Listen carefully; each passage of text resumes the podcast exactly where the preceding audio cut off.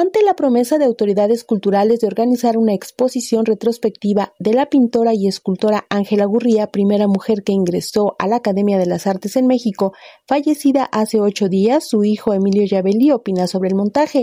Después del homenaje póstumo rendido ayer por familiares, amigos y funcionarios en el vestíbulo del Palacio de Bellas Artes, expresa sus deseos sobre el contenido de la exposición prevista para 2024. Tengo el material de las últimas 2 exposiciones. Algún material que no se había expuesto, o incluso ahora todavía no se ha expuesto. Son básicamente 2 piezas, pero a mí me gustaría que pudiera tener alguna un viso, no únicamente ver al artista, sino a la persona. Un poco como lo que escucharon ahora con las palabras, ¿no? Que pudiera ser una pequeña ventana a lo que los amigos veían en ella, convivieron con ella, platicaron con ella, ¿no? Luis Martín Lozano creo que fue muy, muy elocuente, muy claro en todos sus conceptos.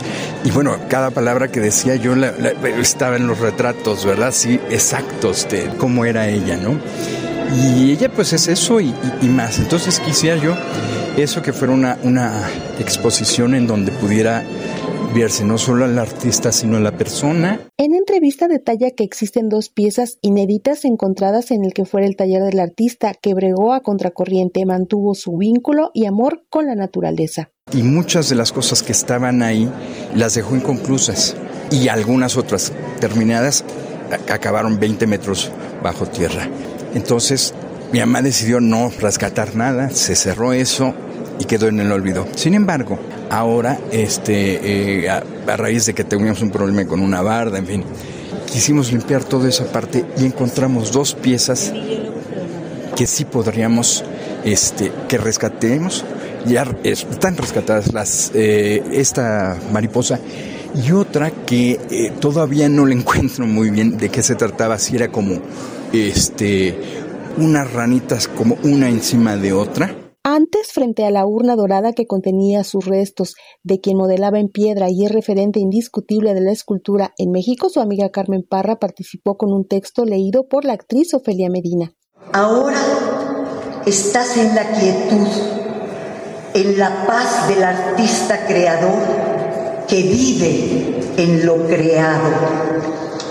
Tu legado, canto a la vida, nos deja una huella imborrable. Tu esfuerzo se ve coronado hoy al estar aquí, en el corazón de México, el Palacio de Bellas Artes. Eres de los seres privilegiados que han llegado a ser y tener un nombre en la historia. Ángela Gurría, un ser completo, una gran artista. Enlace entre la modernidad y lo contemporáneo, como señaló el historiador de arte Luis Martín Lozano, también incursionó en la música y compuso la canción El Día que Me Dijiste, que resonó en la voz de Chavela Vargas.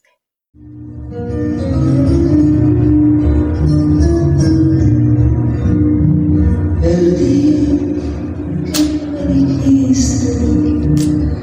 a que mirar que te quiero, se te nublaron los ojos con millones de luces.